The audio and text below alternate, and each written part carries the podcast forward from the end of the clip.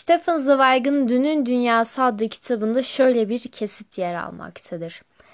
Çocuklar hatta gençler çevrelerinin yasalarına saygıyla uyarlar genel olarak ama üstten buyruklarla sunulan kurallara ancak herkes doğrulukla saygı gösterdiği sürece uyarlar. Öğretmenlerde ya da anne babada göze çarpacak tek bir yalancılık gençleri bütün çevresinden kuşkulanmaya ve artık hep kuşkuda olmaya sürükler ister istemez. Okul, aile ve genel ahlak diye o güne kadar güven beslediğimiz bütün otoritelerin cinsellik konusunda şaşılacak bir yalancılık içinde yüzdüğünü ortaya çıkarmakta gecikmemiştik. Hatta daha kötüsü büyükler bu konuda bizlerden de gizlilik ve hilecilik istiyorlardı. Çünkü 50-60 e, yıl önce yani 50-60 hatta belki 70 de diyebiliriz. E, o yıllarda hani o konularda bugünkü dünyamızdan daha başka biçimde düşünülürdü.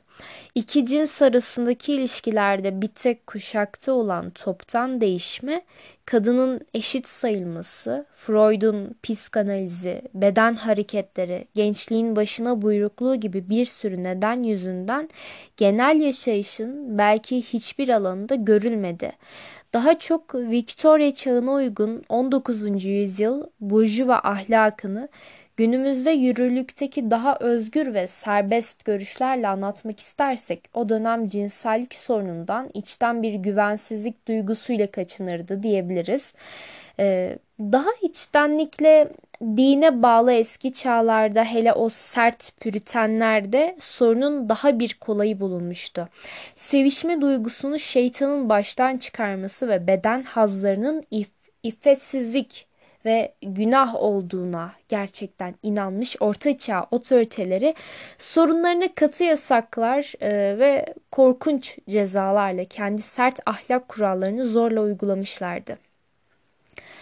Buna karşılık e, bizim yüzyıl daha anlayışlı, şeytana inanmayı çoktan bırakmış, Tanrı inancı bile pek kalmamış bir dönem olarak onların yaptığına benzer toptan bir lanetlemeyi göze alamıyor ama cinsellik sorununu ortalık karıştırıcı, tedirginlik verici ve kendi töresine uymaz sayıp gün ışığına çıkarılmasına izin vermiyor. Bu çatışmaya o dönemin bulduğu uzlaşma yolu pek tuhaftı. Bu ahlak anlayışı gençlerin cinsel hayatını yasaklamıyordu ama bu utandırıcı işin göze batmayacak yoldan bitirilmesini istiyordu. Cinsellik dünyadan kaldırılamayacağına göre hiç değilse burjuva ahlakında yeri olmamalıydı. Bunun sonucu sessizce varılan anlaşmaya göre o can sıkıcı ve karma karışık şeyi ne okulda ne ailede ne de herkesin önünde açıklamalıydı.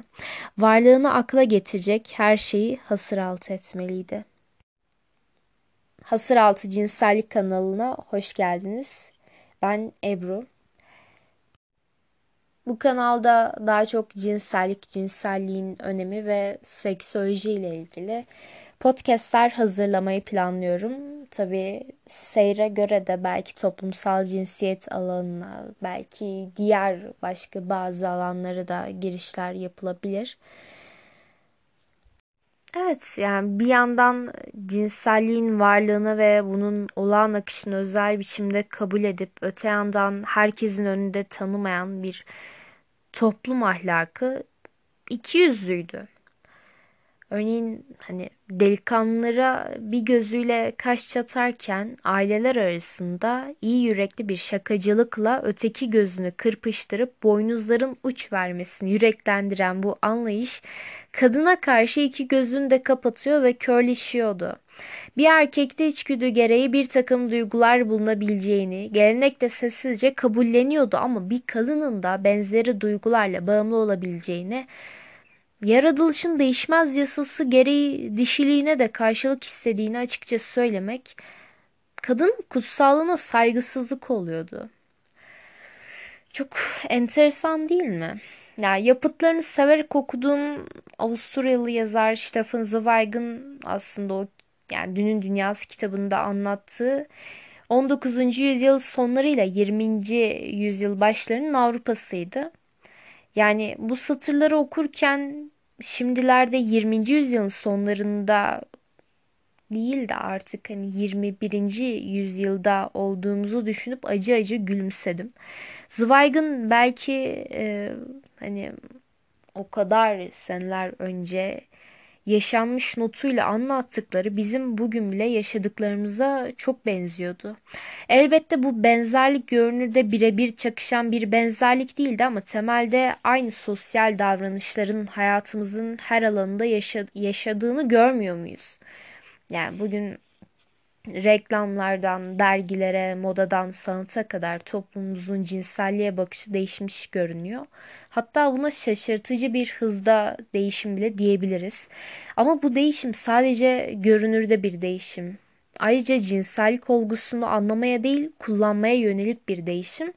E, bu nedenle de değişim olarak gördüğümüz şey toplumun cinsel davranışlarının özünü değiştirmiyor. Sadece cinselliğin tüketimine yarıyor. Temeldeki toplumsal cinsel davranışlarımız bugün de bilmezden gelme, gizleme, korkma, çekinme, bastırma, suçlama olarak yaşanmakta. Geçmişteki geleneksel kültürümüzden kazanmış olduğumuz o kapalı, gizli, suçlu cinsellik bugün de yaşanıyor. Ortada görünen arsız, sıyrık, parayla elde edilmeye yönelik tüketici cinsel imge dünyası ise konuyu büsbütün karışık duruma getiriyor. Doğru bir cinsel eğitime gizli ama güçlü biçimde karşı koyan toplumsal cinsel ideoloji tam bir ikiyüzlülükle cinselliğin metalaşmasına, alınıp satılır nesnenin konusu yapılmasına, gelişme ve çağdaşlaşma sanısı altında ses çıkarmıyordu. Görünen o ki e, Zweig'ın dünün dünyasında anlattıklarından daha da kötü durumdaydık. Evet ilk bölümde söyleyeceklerim bu kadar. Belki biraz ilk deneyim olduğu için biraz tecrübesiz olmuş olabilir. Ancak ilerleyen süreçte daha da gelişeceğimi düşünüyorum. Beni dinlediğiniz için teşekkür ederim.